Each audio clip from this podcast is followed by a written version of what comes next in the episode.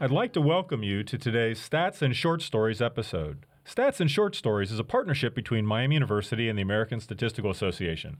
I'm John Bailer, chair of the Department of Statistics at Miami University, and I'm joined by my colleagues Rosemary Pennington and Richard Campbell, professors in the Department of Media, Journalism, and Film. We're fortunate to be joined today by guest Karen Bandeen-Roche, Hurley Dorrier Professor and Chair of Biostatistics at Johns Hopkins University. She's a statistical leader in gerometrics, the measurement of constructs of aging. She joins us today to talk about establishing valid measurements of hard to measure concepts. Karen, welcome. Oh, it's good to be here. Thank you. Oh, it's a delight to have you. I'd like to start with I'll call it a simple question, but you may you may say not so much. What are the dimensions you consider when evaluating the validity of measuring a concept, well say such as frailty? Well, so frailty turns out to be a great example of the sorts of things that validity pertains to.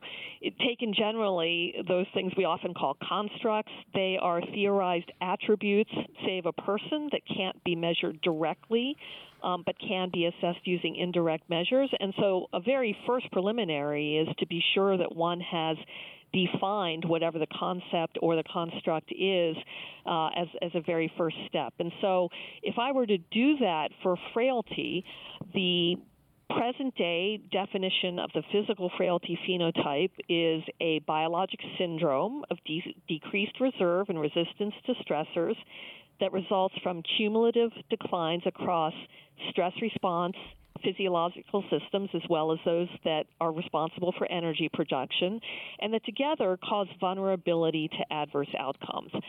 So that provides a theoretical lattice, if you will, around which we can verify that measures that we choose to indirectly get at frailty actually appear to be succeeding in doing so.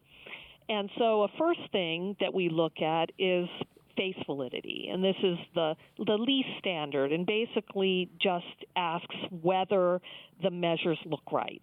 And so, if if one had measures of frailty, indirect measures, and somehow they were identifying 80 year old marathon runners as being frail, that would be a measure without much face validity. okay.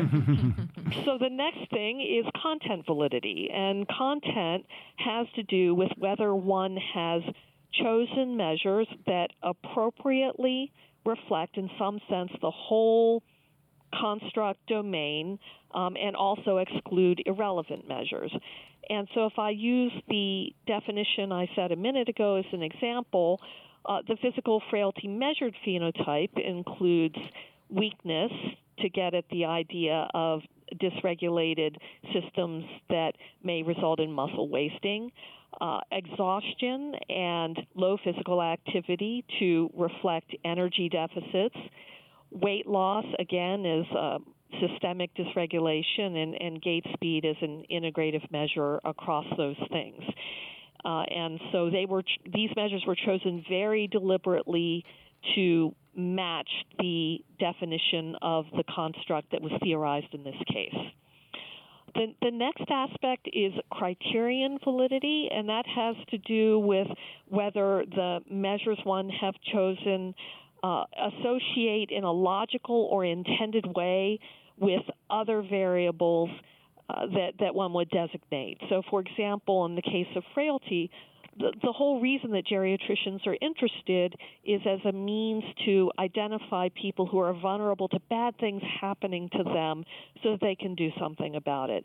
And so, measures of frailty ought to predict uh, bad things happening to older people. So that would be criterion validity.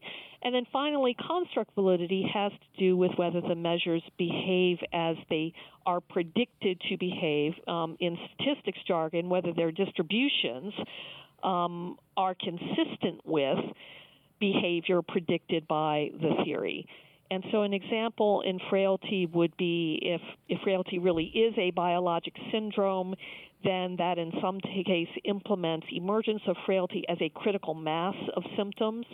And that is something that it can le- at least be partially evaluated uh, by examining distributions of the multiple measures that comprise frailty also might have to do with close relationships to predicted determinants or um, downstream outcomes. Uh, Karen, your uh, your work is very complex, and one of the things that uh, that I like to ask our, our guests is about how their work is represented in journalism, because a lot of the ways that that people know about frailty and aging is through the work of journalists and the stories they tell. Could you talk a little bit about what journalists maybe can do better or how they're doing in general in covering both aging and, and uh, frailty and your work as well?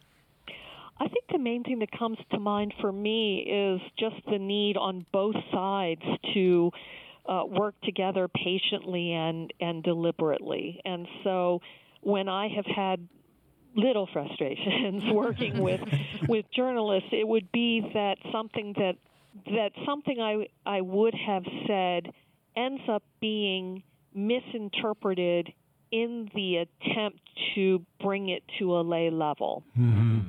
And conversely, I'm sure that journalists become frustrated with me uh, in terms of using too much jargon and being able to communicate at a lay level. Mm-hmm. And so it's just on both parts the willingness to invest the work together that arrives at the happy medium in that sort mm-hmm. of a mm-hmm. communication. Very good. Oh, that's well. Thank you for that. Uh, it's been our pleasure to have Karen Bandeen-Roche join us on Stats and Short Stories. Thanks, Karen. Thanks so much. I really enjoyed it. Oh, us too. Stats and Stories is a partnership between Miami University's Department of Statistics and the Department of Media, Journalism, and Film and the American Statistical Association. Stay tuned and keep following us on Twitter or Apple Podcasts or other sources for your favorite podcasts.